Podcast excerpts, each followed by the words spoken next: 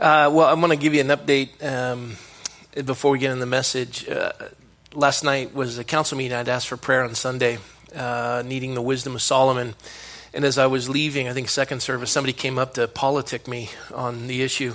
And I stopped him and I said, I asked for prayer, you know, because they were trying to sell me on their position. But it was, and it's interesting to note this because folks wonder, you know, should Christians be in politics? And through the efforts of so many to have the privilege to be elected, this whole thing occurred, and you need to hear this. This whole thing occurred with the Oakmont Senior Living facility that they wanted to put in on Rolling Oaks Drive. It's over by the Thousand Oaks Surgical Hospital, over by Borderline in that area, and there's a cul-de-sac there. And it's the Young Set Club that now has been shut down, and they wanted to put a over 80,000 square foot facility there to house close to 90 senior citizens, 23 of which would be in memory care for Alzheimer's. And every day, they call it the silver tsunami. Every day 10,000 Americans go into assisted living facilities. It's the what they call the pig and the python. It's the baby boomer generation that happened after the Second World War, and all these kids that were born, and I'm the tail end of it. 1964 was the last year of the baby boomers. And so this, you can almost see all these economic barometers with this pig passing through the python as this generation of people is moving on. You know, they bought their Harley Davidsons when they, you know, then they bought their first house, and then they moved up to their McMansions, and they got their Harley Davidsons, and now they're going into rest homes. And there's a great need. The fastest growing segment of our population is senior citizens. And so we're looking at this. And a lot of people say that we're 15 years behind the curve because if we start building senior citizen centers now, in 15 years, we're going to have a huge vacancy rate that there's going to be. Once this pig and the python passes, there's going to be no need for senior housing. So I'm looking at that, and the people that are in the city district, all the voters, these are the folks that vote for you, all basically wanted this facility because they wanted to retire in this facility. All the ones that live in the adjacent county land that have these 4 or 5 acre plots didn't want it because it was going to obstruct their view, and they're already upset about the Thousand Oaks Surgical Hospital, which is a behemoth of a building.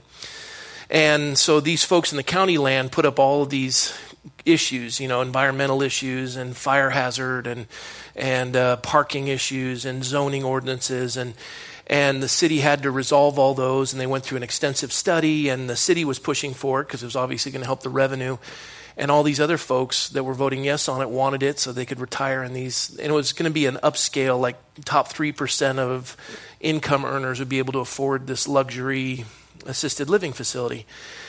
And it was 50-50 in the church of people that wanted it and people that didn't want it. In the community, it was highly organized on both sides. And last night, the meeting went to midnight, and there were over 60 public comments at 2 minutes each. So do the math. And sitting through each of these, and they were compelling and touching. And plus, they're inundated with emails and the like. And I had no idea how the rest of the council was going to vote. I was struggling over it. Really good cases on both sides. And really what it boiled down to is the folks in the county side didn't want to lose their view, and the folks on the city side wanted to have an assisted living facility. And that's where the rub was. And praying over it, going through information, doing my own study, I came across something that convicted me, and I really felt like God showed me what to do and how to vote.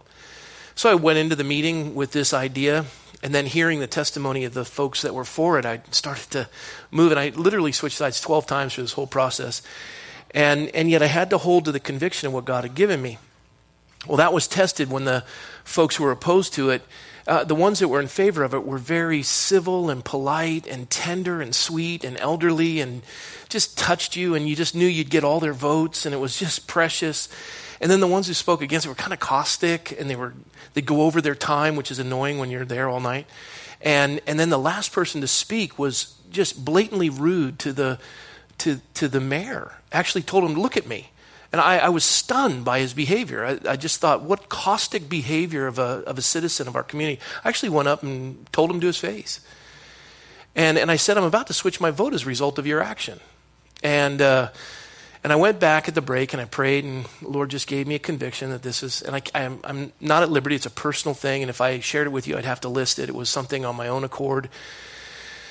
But suffice it to say, it was biblical in my approach. And I thought I was going to be in the dissenting voice in the minority vote. And it went with Claudia, and she voted against it, which I knew she would, and I thought I'd be joining her, and it'd be a 3-2 vote. And then Al votes, and now I'm the swing vote, and I decide it's going to ruin it for these other folks. I thought I was going to vote and it wasn't going to affect anyone. Well, now I have to make this decision. I'm burdened by it, and I knew what the Lord told me to do, and I voted no. And I knew I'd be in opposition to the other two council members. Well, in the very first issue, both council members voted with us. So it was 5-0, which is unheard of. And especially for something like this that all the city planners really wanted. And I was talking with Andy, who's to my left, and I was sharing some scriptures with him and talking about the Lord and just watching how there's a tenderness. And what really set the whole evening, which was just unbelievable because there was tension in the room. I mean, the room was completely divided. And what set the tone of the entire evening was Ted Smith over here. He gets up, and in his public comment, as he sits through this enduring, exhausting meeting, he opens, introducing himself, and then opens for prayer and asking for wisdom from God for all of us, and thanking the Lord for us. I could hear an audible groan from both sides of me of gratitude from the members up there. The presence of the Lord affecting the decisions for the city, you can't dismiss that. And so the decision was made, and when you get to glory, you'll know why I made the decision I made, and God will go, I told him to, so you can take that up with him later. And then the other thing that I wanted to ask prayer for is I leave tomorrow to go to South Carolina, and then I'm coming back Friday, and I'm going to speak. And I don't know if you followed the election, but you had the Iowa caucus, and I shared this with you, I think it was last week, Iowa caucus. The way that the establishment operates is they look at who's going to win Iowa, they pick the evangelical, and then they target the evangelical, and they know that the evangelical is going to lose in New Hampshire because there aren't any evangelicals in New Hampshire. And then they go into South Carolina, they target the evangelical, they split the vote by putting up a shill who will split the vote, and then the establishment candidate moves on, and that's how you ended up with Dole, McCain, and Romney. And evangelicals don't understand the dynamics of it. Well, they're getting smarter. They said that Trump would win in Iowa if the vote was over 130,000, which was the highest number of votes. It ended up being almost 190,000 and an 8.5% increase in evangelical turnout, which was already over 50% of the state. It's the highest of any state in the union for evangelical turnout.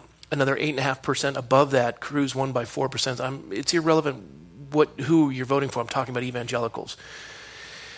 And then you saw in the paper the following day that they were awarding a victory to Rubio, who finished third. That was fantastic. Well, that's the establishment candidate. And then they wanted to divide the libertarians from the evangelicals, so they did this issue over Carson and Cruz. And then we go into New Hampshire, and who finished third in New Hampshire?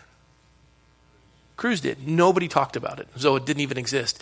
To get 11% of an evangelical vote in New Hampshire is like experiencing snow in hell. It doesn't happen.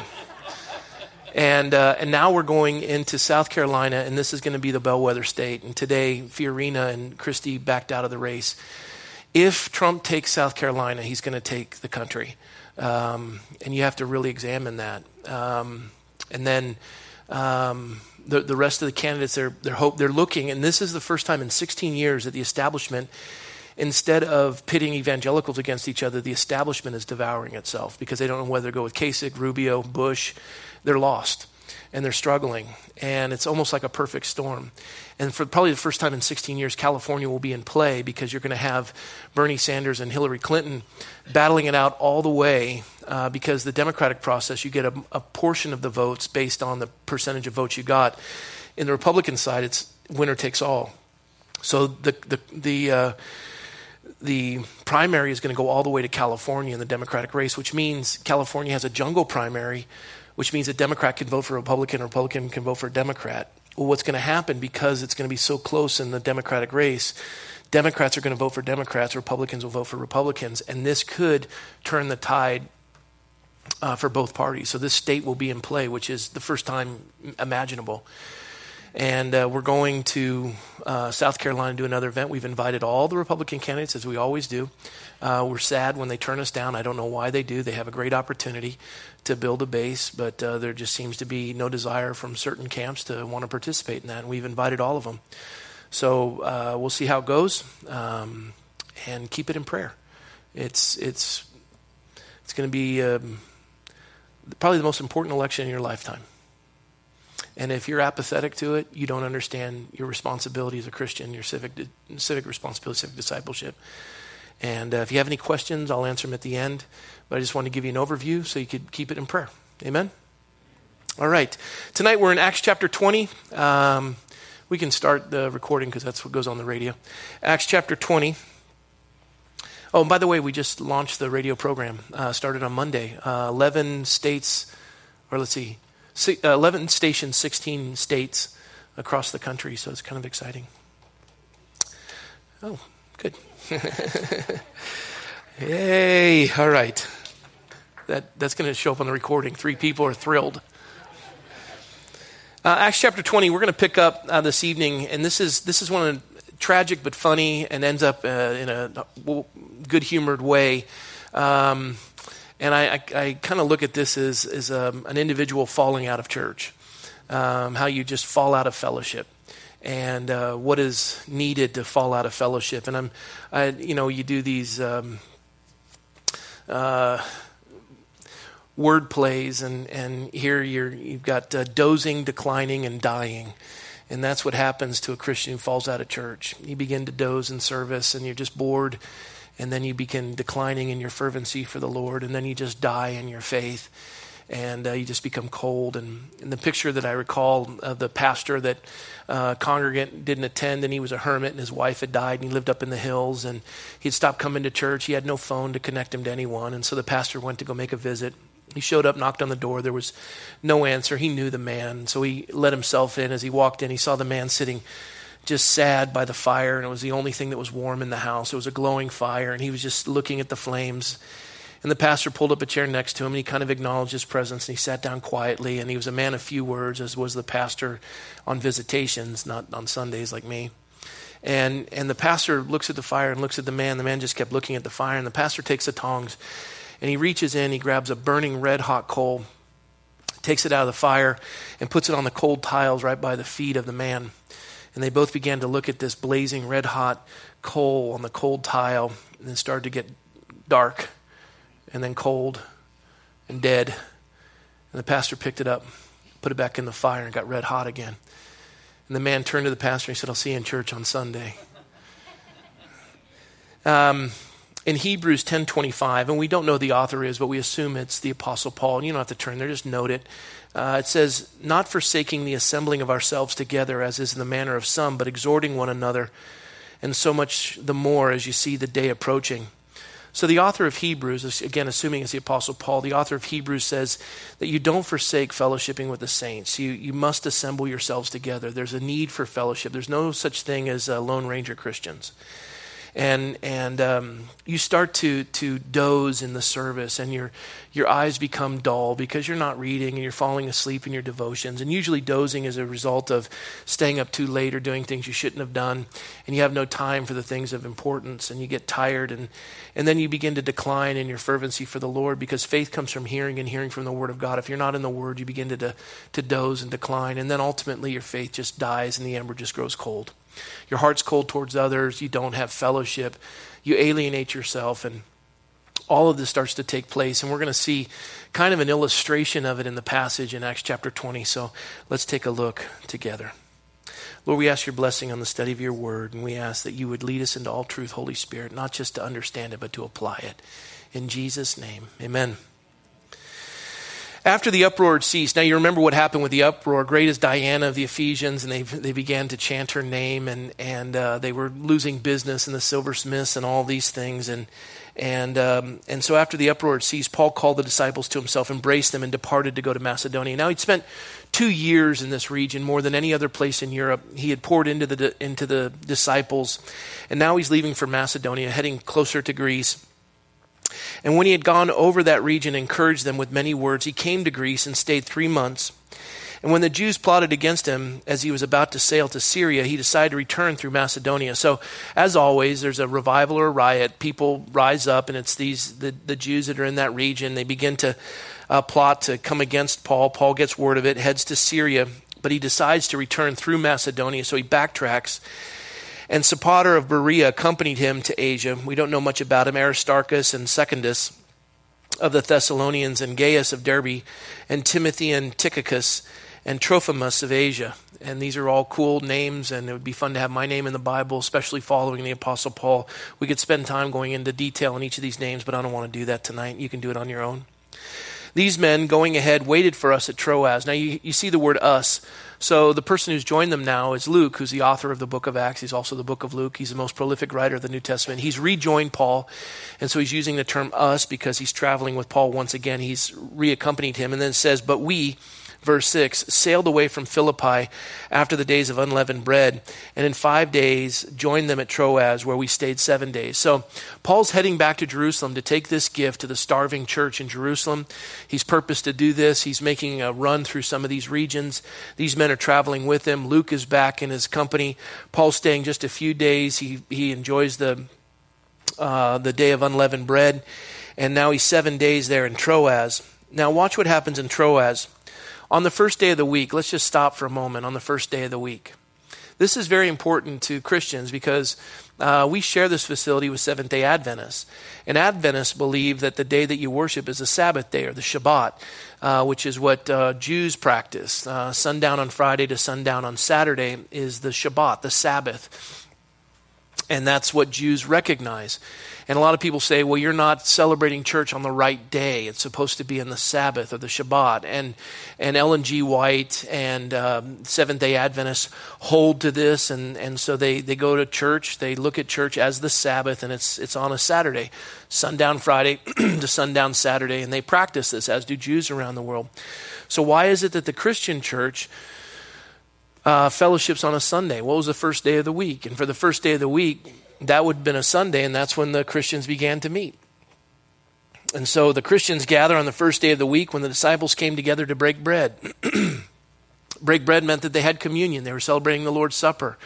They were participating in a church service, and it was the first day of the week.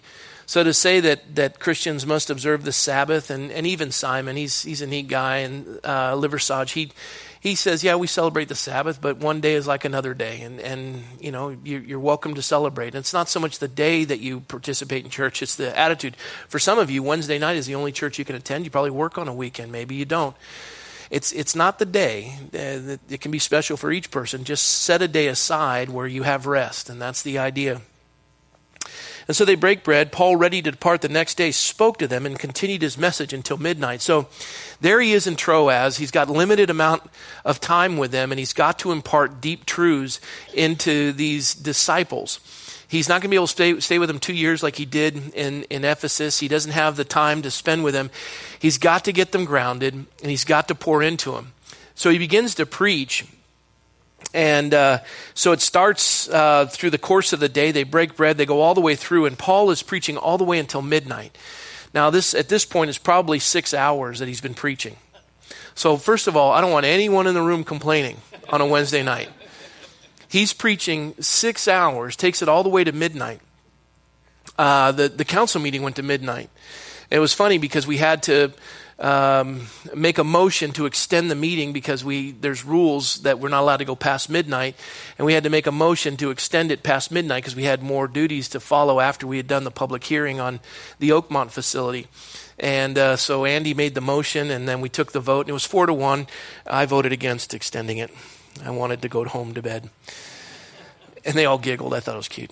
And so he's going on to midnight, and it's one thing to have a debate and a public hearing where everybody's sharing and there's a neat dynamic to it, but one man just speaking and speaking and speaking and speaking. And after a while, if you've ever heard a filibuster in the Senate or a filibuster done by any of the legislature, after a while, it's even hard for the man to continue standing and finding things to talk about. I don't know that I could talk for 6 hours or have anything to say for 6 hours.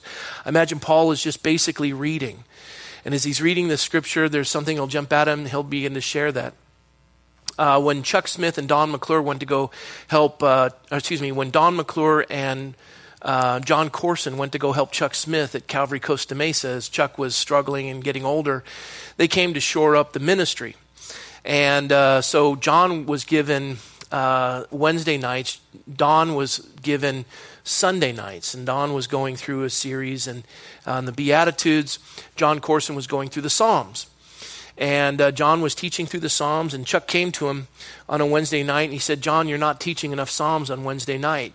You're doing 2 or 3 Psalms a night. You need to do 8 to 10. And John said, "Chuck, if I do 8 to 10 Psalms, all I'm going to be able to do in the amount of time is read them." And Chuck said, "So?" It's the Word of God. And we love to hear ourselves, and here's what I'm doing. I'm talking. And this is what Paul's doing. He's 6 hours of preaching. And while he's preaching his message up until midnight, there were many lamps in the upper room. There's no lights, no LED, no hot lamps. I mean, these are a little bit warm, but now we have LEDs. It doesn't heat the room up. Here they didn't have any electrical lights. They had candles. What do candles do? They burn. How do things burn? They require fuel, oxygen. What do people breathe? Oxygen. So they need these candles to read their scriptures. Everybody's holding their little oil lamps, and they're reading their scriptures or whatever they have available. Paul's got his, others have theirs, and the room is packed to capacity. The idea is it's a 3-story structure, which means the lower sections are already filled. Everybody's in the upper section. The place is packed. People are sitting in the windowsills. I imagine this one fella is probably sitting in the windowsill just to get some fresh air because he's starting to fall asleep. I find that when I'm sitting in long meetings and I'm just not able to keep my eyes open, I stand up and I'll stand behind my chair. I'll walk around the room. I'll go get a cup of coffee, just anything to stretch, keep active, focus, go stand by the window, whatever it is, stand in the back of the room. I'll do these things. Well, Paul's preaching till midnight, and Luke points out there weren't just lamps, there were many lamps. So the oxygen's depleted, everyone is heavy-eyed, Paul's going on, and I'm shocked that there are no lamps in here. I'm thinking the oxygen level's low, I'm watching your eyes droop, and I'm thinking that's what's occurring. And they're gathering together, so the room is packed. The idea is that it's just completely filled with people. And in a window, verse 9, sat a certain young man named Eutychus. And he was sinking into a deep sleep. And the idea of sinking into a deep sleep is the Greek word for hypnosis, hypnotized. When you're in between what the person's saying and it's tying in with a dream that you're having. Have you ever had that one? Just, oh yeah, oh no. And you're kind of there, but you're not there, and you're somewhere else, but you're hearing Paul's voice while you're riding a horse chasing. And so anyways, it's...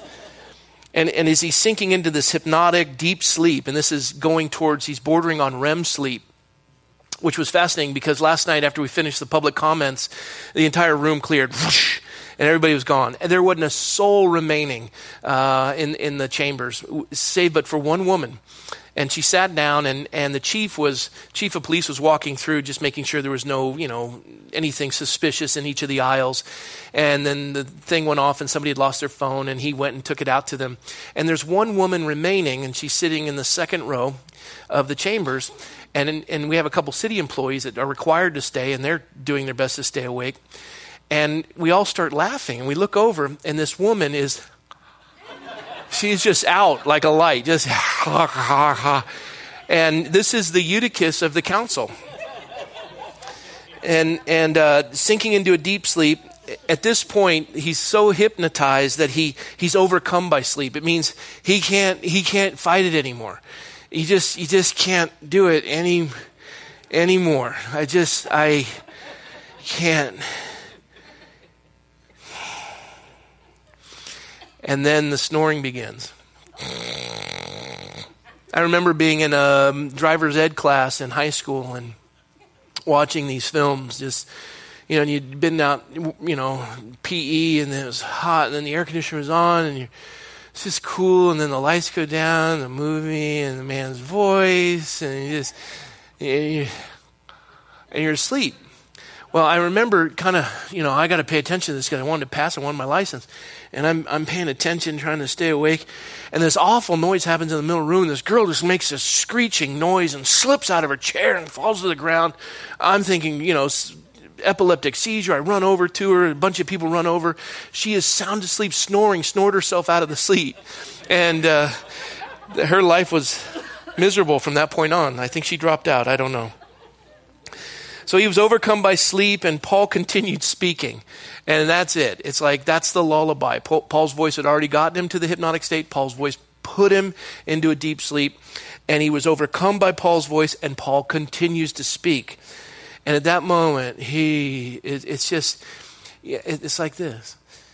Your eyes are getting heavy. Grant, you're very tired. At the sound of my voice.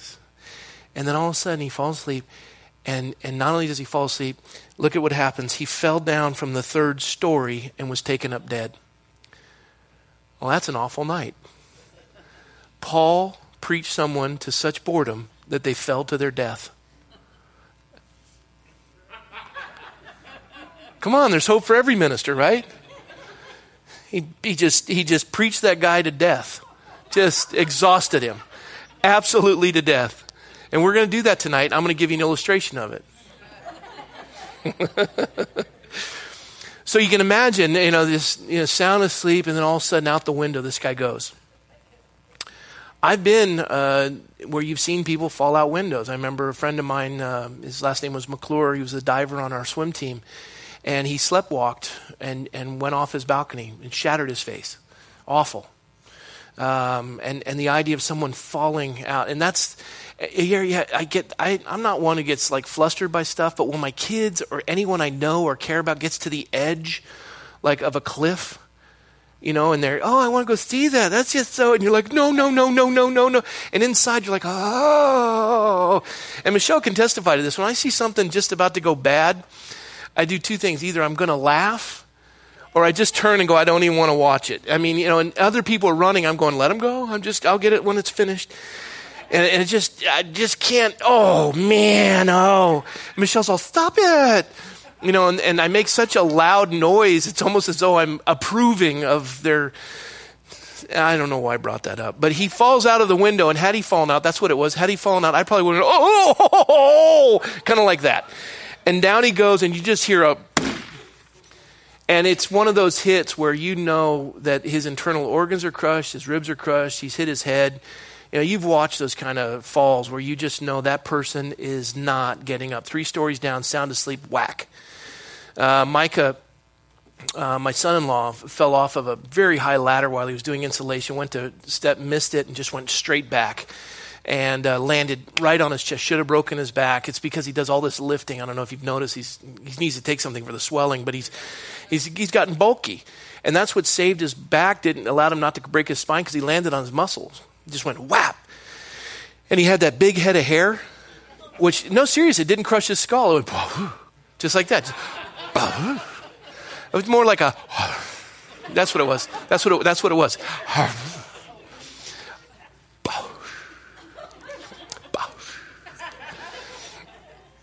And Micah's, you know, Harris runs over, you all right? Yeah, okay. Just knock the wind out of me. Let's get back to work. Miraculous, anyways. This man, they go to pick him up, and he's just limp. Yeah, I mean, probably blood coming out of his nose, internal injuries, maybe blood coming out of his ears. I'm not that kind of a person that can, you know, diagnose that, but I imagine whatever they saw, they concluded he was dead. And this guy's not getting up. Bummer on the whole night. Nobody in church, just ruined it. Ruined church. The worship was great that night. The message was on fire. People were getting saved. They were growing in the Lord. And Eutychus has to fall out and die. Just a bummer of an evening. Just awful. So let's close there and we'll pray. No, I'm kidding. So Paul went down and fell on him and embracing him. And by the way, this is what you would call in the scriptures the gift of faith. To every man is given a measure of faith. Chuck Smith described it to his son one time that he went up to a man that I think was crippled. I don't remember what it was. And he went over and he prayed for this person, and the person was healed. And his son witnessed that. He just prayed for him. Person was healed, miraculous healing. And another person came to church and had the same ailment, and Chuck didn't pray for him. And his son later asked, Daddy, why didn't you pray for him? He said, God didn't call me to. It's this gift of faith where God says, this guy now. And I've had that on occasion where I know God's called me to pray for that person for that specific thing. I've seen the gift of healing. It's not something that I possess where I'm going to go on circuit and blow on people and comb my hair funny and wear neat suits. But it is a gift. It's a gift of the Lord. It's one of those things I don't know how it's done. I don't know why God does it for some and not for others. The scripture says that the Lord healed many but not all. And ultimately, in a fallen world, we're going to die of the last disease we had, right?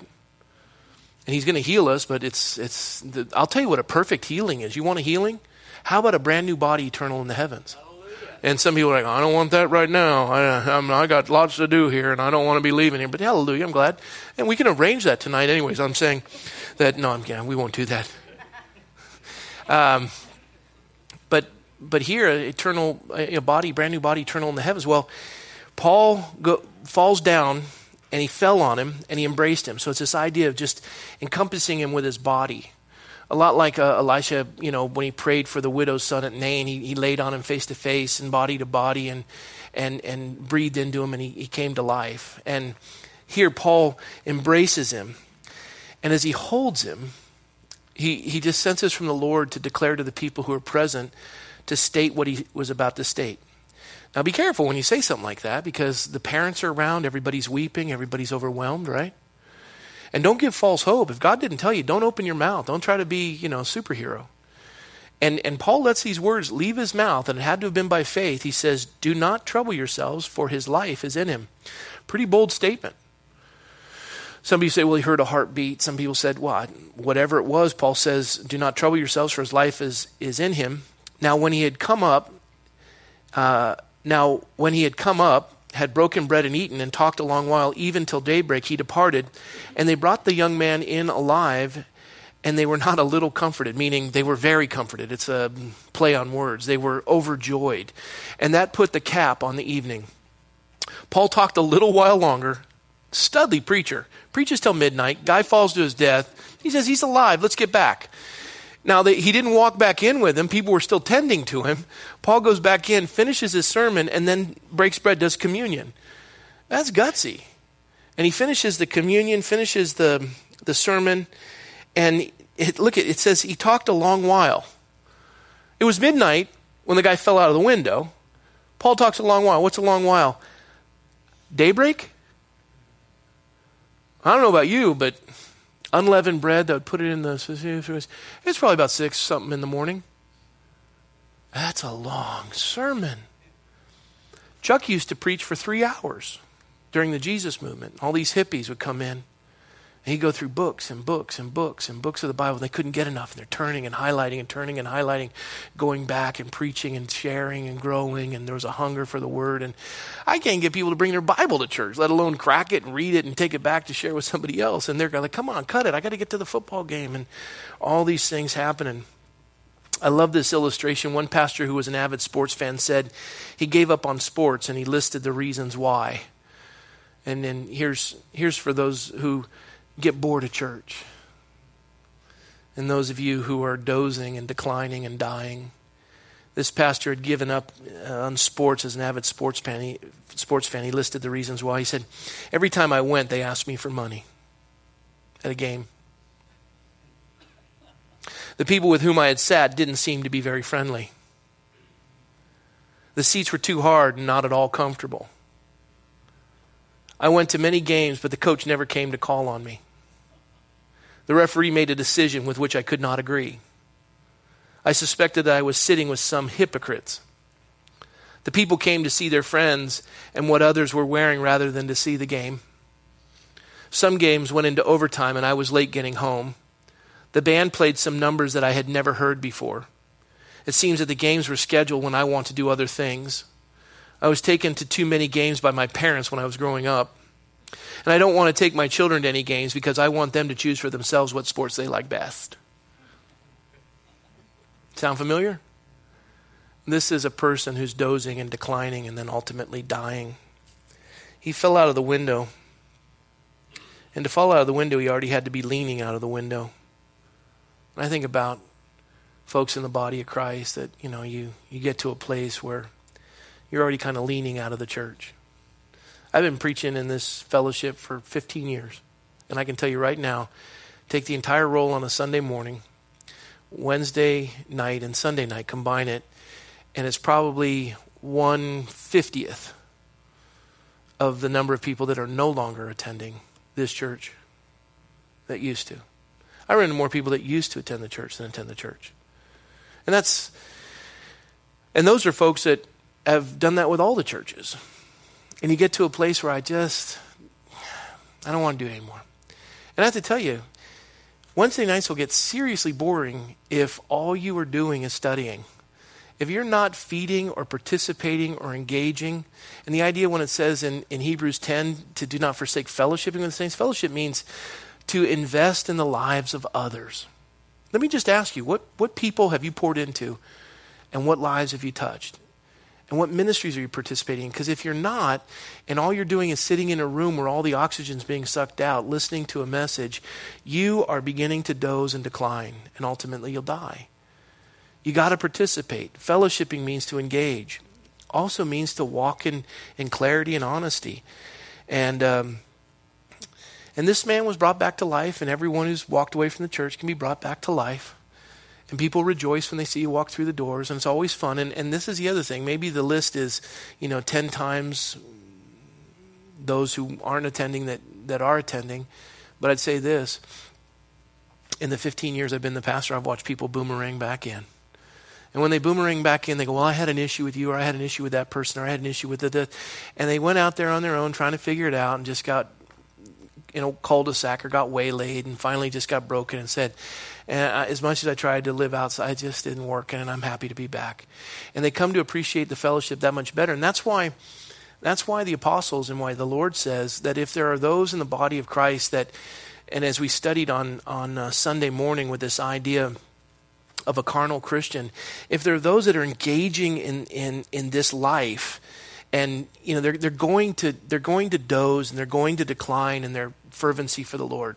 They're not cracking the Bible. Their friendships are starting to disintegrate because of the way they're living, and your sins will find you out. And everything rises to the surface, and all things are laid bare before the eyes of God. And as all this starts to happen, the Lord says, "Cast them out. Let them see what life is like outside the fellowship." People like to remain in the home of their family even though they're in sin. And the reason why is because they know they're going to get a meal. They know they have a bed. They're not contributing to it. As a matter of fact, they're probably stealing, and they're probably cheating, and they're probably lying. But they're enjoying the comforts of the work somebody else is doing. And that's why the Lord says, get them out so they can see the consequences of their actions, and try to survive in the world with the actions that you're applying in the church. It won't work. And love hopes all things, and you can play one Christian against another and do that kind of gimmick. But God says, put them out so they can see. And ultimately, they come back to life. And Eutychus, in that sense, figuratively speaking, he comes back to life, and everybody rejoices. And that's the prodigal son. We rejoice when they come back. There's a joy in our hearts in relation to that. So they were not a little comforted. Verse 13. Then we went ahead to the ship and sailed to Assos. I'm not sure how to pronounce it, and I could get in trouble with some of the pronunciation, so I'll move on. They're intending to take Paul on board, for so he had given orders, intending himself to go on foot. And when he met us at Assos, we took him on board and came to Mytilene. And we sailed from there, and the next day came opposite Chios. And the following day we arrived at Samos and stayed at Trogyllium. And the next day we came to Miletus. For Paul had decided to sail past Ephesus so that he would not have to spend time in Asia. He had spent 2 years in Ephesus. He wants to sail past Ephesus. He goes about 30 miles distance from Ephesus. And Ephesus is a port city. He goes about 30 miles past Ephesus because he knows if he lands in Ephesus on his return going to Jerusalem, he's going to be delayed because everybody in that church loves him. And I don't know about you, but if you've been in a city a long time, and then you go to visit that city. You've got to cycle through to visit everybody. When Michelle and I first left Fresno and we come back for a visit, we had to go say hi to all the people, and everybody wanted to meet with us and schedule an appointment. When we were in San Jose, same thing when we come back. Are you going to, oh, can I? And it's just, there's no vacation time. You're going to be spending it with all these people who want to reconnect with you, and that's kind of how it is. Well, Paul knew I'd been there 2 years. He's going to Jerusalem. It had been prophesied that he was going to be killed. He knew what awaited him. They probably thought they'd never see him again. He didn't necessarily want to go back into the city and delay his journey because God had called him to go to Jerusalem with this offering. So he gets off the ship about 30 miles past Ephesus so that he would not have to spend time in Asia, for he was hurrying to be at Jerusalem if possible on the day of Pentecost. Verse 17, from Miletus, which is 32 miles from Ephesus, he sent to Ephesus and called for the elders of the church. So what he said is, I don't want to necessarily go and be with all the disciples and have to answer all the questions and go through all the, hermeneutics and everything else, and go through the exegetical studies and answer the endless questions about apologetics and all the questions people are going to have, and deal with the disputes in the church, and try to just bring the elders. I'm going to pour into those guys and then they can head back. And so he calls for the elders, and it speaks highly of Paul that they got word of it. So the fella has to go 32 miles to Ephesus from Miletus to tell them, Paul wants to meet with you. They obviously have to drop everything, traveling at 3 miles an hour, walking. It's about a 10-hour walk, I guess. But if you're running, we cut that in half. That's a journey. And so they huff it over there, 32 miles to meet with Paul.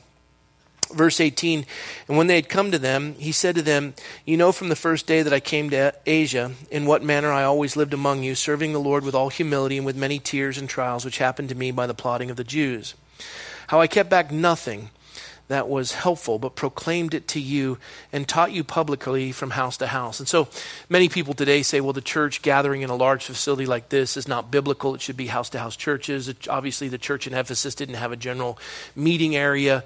Well, one of the reasons they didn't have a general meeting area is they didn't have a synagogue, and it was very anti-Semitic, and they would have gathered in a large facility had they had one, but they met house-to-house. And to say that churches can't be large, it doesn't work that way.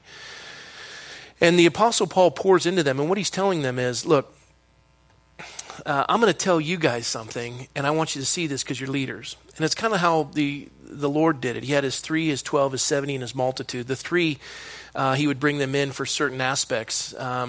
He would, like the healing of Jairus' daughter. He brought them in for a number of miracles that the other 12 didn't get a chance to see. So he had Peter, James, and John, who were the 3. They were up on the Mount of Transfiguration. They witnessed that.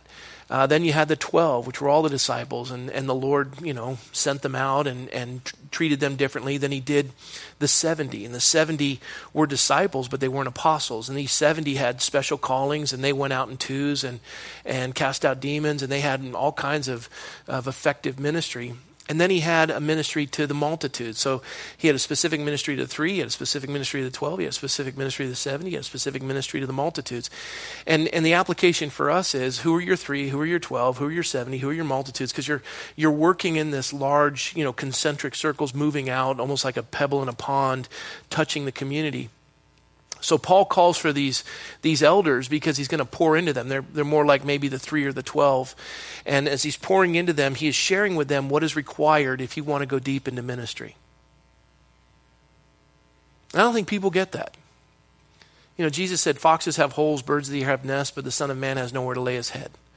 So you can say, I want to follow the Lord, I want to commit my life to him, and then it gets a little hard, and the tides turn, and you face a little opposition, you get beat up. And we're following Paul's life as dictated by Luke, who is a physician. Luke's writing it down because he's the one who's always going to sew up Paul's head from the pounding with the sticks and the stoning and the beatings, and he's mending all the cuff marks from the chains and his ankles, and trying to help him with his blindness, and ministering to him. And Luke's patching this guy up. And you can imagine, as he's seated in front of the disciples that have traveled 32 miles to be with him, he's probably limping. He's probably, arthritic. He's bent over. He's decrepit, more than likely blind. And he's speaking to them, and as he's saying, he says, you know what manner I always lived among you. And they're like, yeah, we do. We have. We saw it. Every time you preached, we saw the scars on your face. We saw the beatings that you endured, serving the Lord with all humility. He didn't say, do you know who I am? How dare you beat me? How dare you do these things? Paul never got above his station in life. Far more educated than any single person in this room. Spoke more languages than any person in this room. Probably combined, probably spoke more languages than all of us in the room. Had the equivalent of a law degree, multiple degrees. Never considered himself higher than anyone else. And he says, I live with all humility, with many tears and trials which happened to me by the plotting of the Jews. The people that I loved the most were the ones who wanted to do the most harm to me. And I love them. And with tears and trials, you know all these things. I proclaimed it to you. I taught you publicly from house to house the word of God. I was faithful to the testimony of the Lord, testifying to Jews and also the Greeks, repentance towards God and faith toward our Lord Jesus Christ. What does repentance mean? It means you're walking away from God. It means to turn 180 degrees and embrace the Lord. How do you embrace him? If you're distant from God, the only way to get back to God, to have peace with God, is to have the peace of God. Peace with God is through Jesus Christ. And he says, the way that you have faith toward our Lord, repentance towards God, faith toward our Lord Jesus Christ, because you can turn and face God the Father because you have the covering and the forgiveness of Jesus, his son. And Paul said, that was the gospel I preached to you. I continued to do that. And he said in verse 22, and see, now I'm going bound in the Spirit to Jerusalem, not knowing the things that will happen to me there. I can only imagine what awaits me in Jerusalem.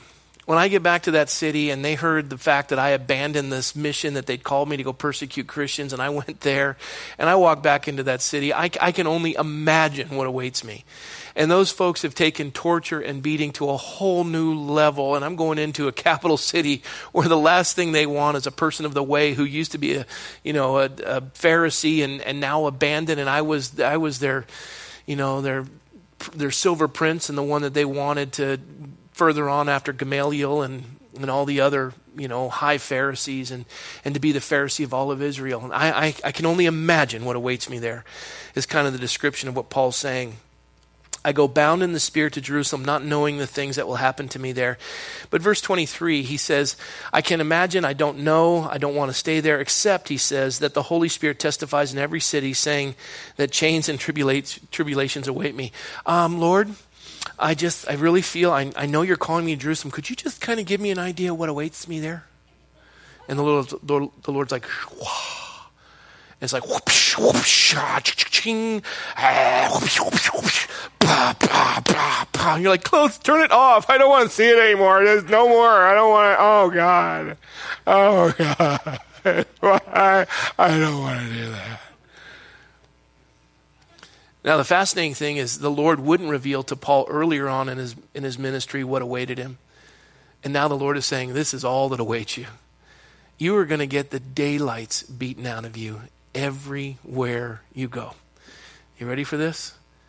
The young man who came to the Lord and said, Lord, I'll follow you wherever you go. And I said it earlier. And the Lord said, foxes have holes, birds of the air have nests, the Son of Man has nowhere to lay his head.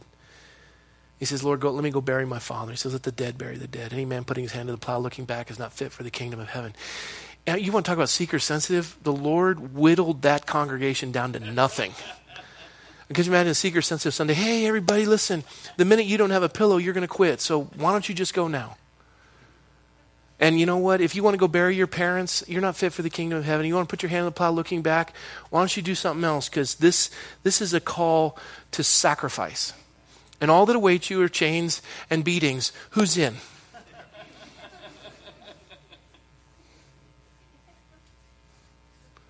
Now, for us, it's hard to imagine that in the Western world because we don't go through that. But our brothers and sisters being beheaded in the 1040 window of the Muslim world. And here, Paul just points out to all these elders, he said, this is the call. If you're, and I would just simply say this, in a postmodern culture, especially for the millennials, you want to be hip and relevant. I got news for you. Christianity is going to fade to the wayside with your hip and relevant. You want to see the world change? Why don't you get radical? Why don't you abandon fear of man, and step into the fray and go for it? And truth is going to be conflicting. Truth will be hard. Truth will be difficult to testify to. Tribulations will await you. Change will await you. Verse 24, but none of these things, and this is what Paul said. This is his mission statement. Listen to it. It's my pastor Don McClure's favorite verse. It's his life verse. I'll share it with you briefly about his testimony. Verse 24, Paul says, but none, and the word none in the Greek means none, but none of these things move me, nor do I count my life dear to myself, so that I may finish my race with joy in the ministry which I have received from the Lord Jesus to testify to the gospel of the grace of God. Don McClure shared this verse that God had given him when he was a young man. He was in a sports car, and he was racing down, and he was a wild, crazy college guy. And he gets hit by a Buick 88 back in the day, and Don's in his 60s now, I think, and you can imagine how big that car was back then. This Buick 88 hits this foreign, convertible and just bends it.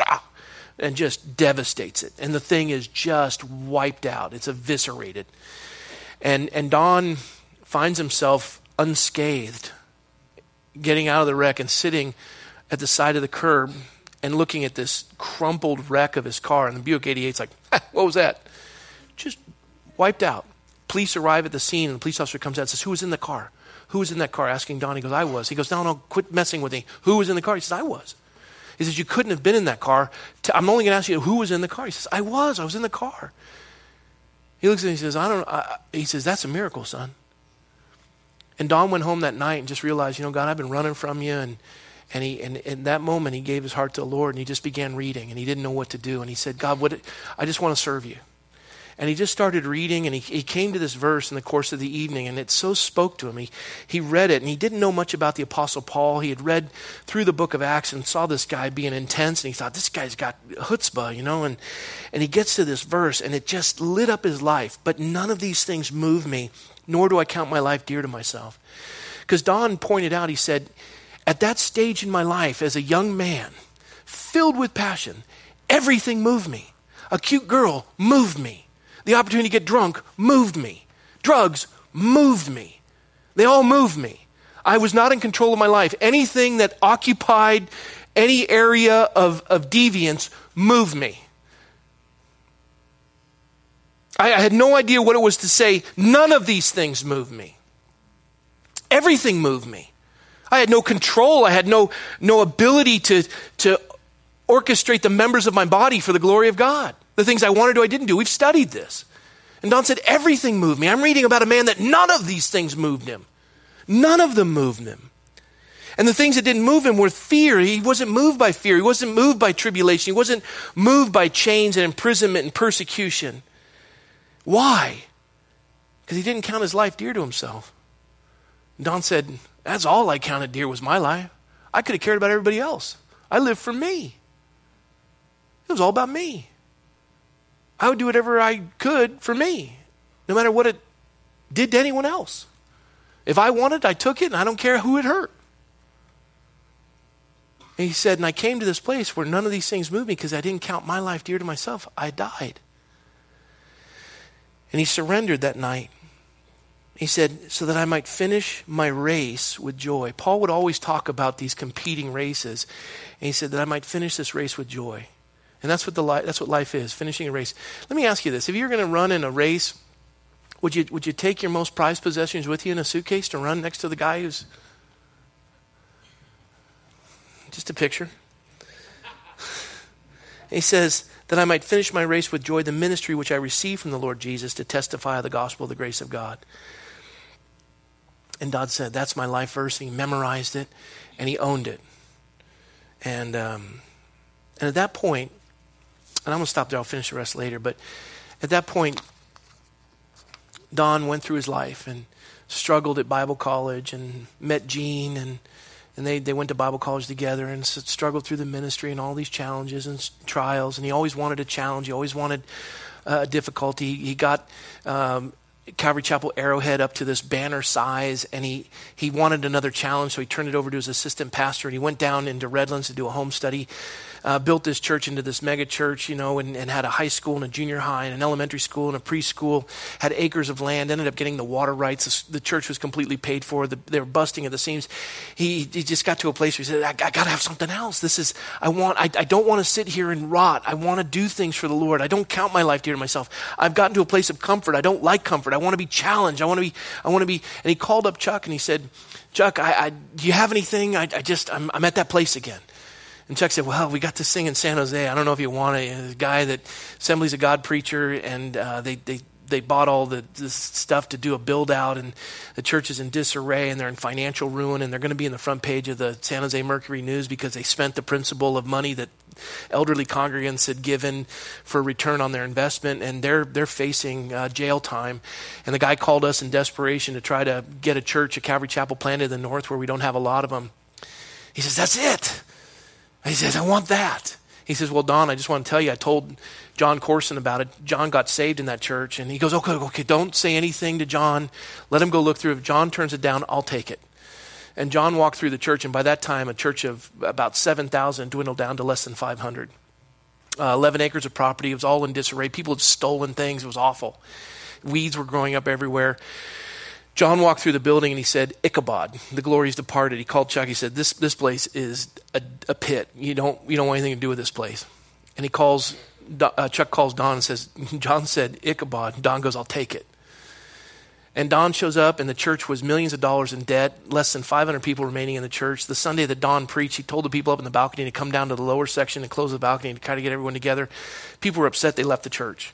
People were running down the aisles with banners, and Don said, we're not going to do the banners anymore. Those people left the church. By the time he was finished, the church of 500, he'd gotten it down to 300. Chuck loaned money. They shored up the debt of the people that were in the rest home. Don took a lien on his home to cover everything, and the elders saw it shored up, and they wanted to call the old pastor back. Don resigned, came home, said, the debt's on us, Gene, and they've kicked me out, and they want the pastor to come back. And Gene said, what have we done? He says, let's just pray. And they began to pray, and the elders called back, said, we're in sin, we're sorry, would you come back? Because the elders had fought. And Don comes back in, and here this church is just a mess. And I remember I got there just shortly after that, and Michelle and I did, and it was one of the hardest places I've ever worked. Lived in a windowless apartment, and watched in that period of time as God used Don to plant multiple churches in the Bay Area. That church now is sitting on $3 million in the bank. The property is completely paid for. It's totally refurbished. They've got a private school and they've got a children's ministry and a daycare, and it's reached the Silicon Valley for Christ. It's one of the last vestiges of strength in the north. And God used Don to do that. And in the process of time, I was rising, and Don would have me speak on Sunday mornings. And all of a sudden, Don had a blood clot in the lower lobe of his lung. Went in for surgery, and they took out that lower section of his lung. And it was devastating. And to recover, he was running on a treadmill trying to lose weight after he had gone through all this surgery. And all of a sudden, he noticed his vision was fuzzy in his right eye. And he had a stroke, I think, and he was blinded in his right eye, never to return. And he was struggling. He lost vision in his right eye. He's lost the lower lobe of his lung. Then his back went out, and he had arthritis, and he couldn't walk. And all these things were breaking. Knees were starting to go out, and he was just sitting there one day, just saying, God,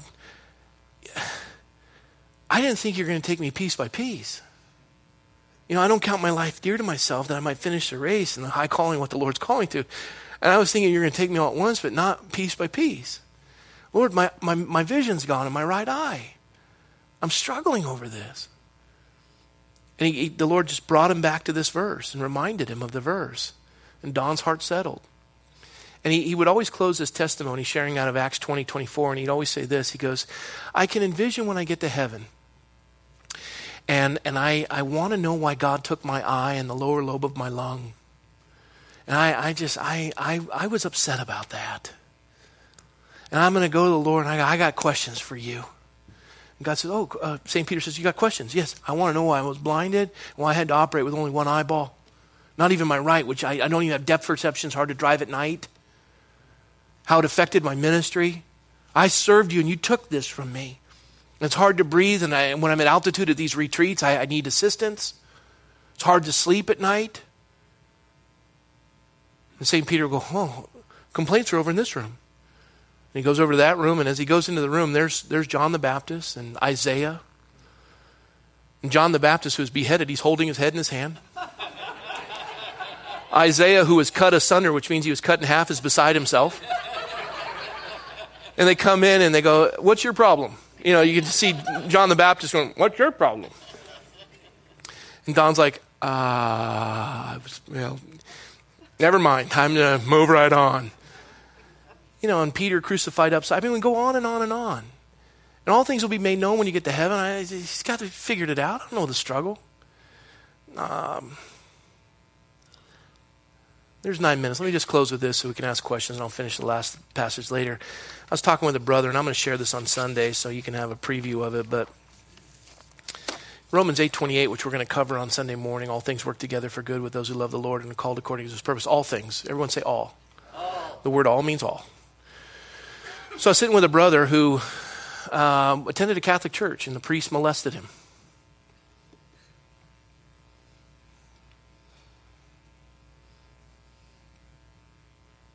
All things work together for good.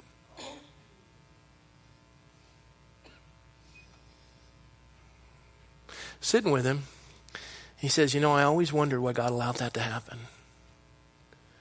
And the pictures of it would come back and haunt me. And I walked away from the church, and I was a mess. He said, and the Lord got a hold of my heart, and I remember the day I asked God to forgive him and everyone who let that happen. He said, it all occurred because God gave me a dream. It was almost like a movie. He said, in my dream, I had gone back in a time machine and stopped that from happening.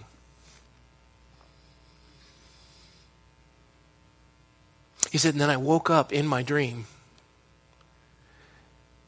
and I was next to, I think he said the girl's name was Maya, who wasn't my wife. But I had married her, who was my girlfriend at the time.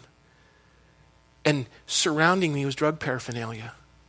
I went in to go see if the kids were all right, and they weren't there. That part of my life didn't exist. He said, then I woke up, having woke up. I woke up for real, and I saw my wife next to me, and my children in the room. And I realized this venture of faith and the struggles that I went through was a crucible to bring me to a place that I would have never been on my own. He said, when I forgave that man and everyone involved, he said, you know what happened?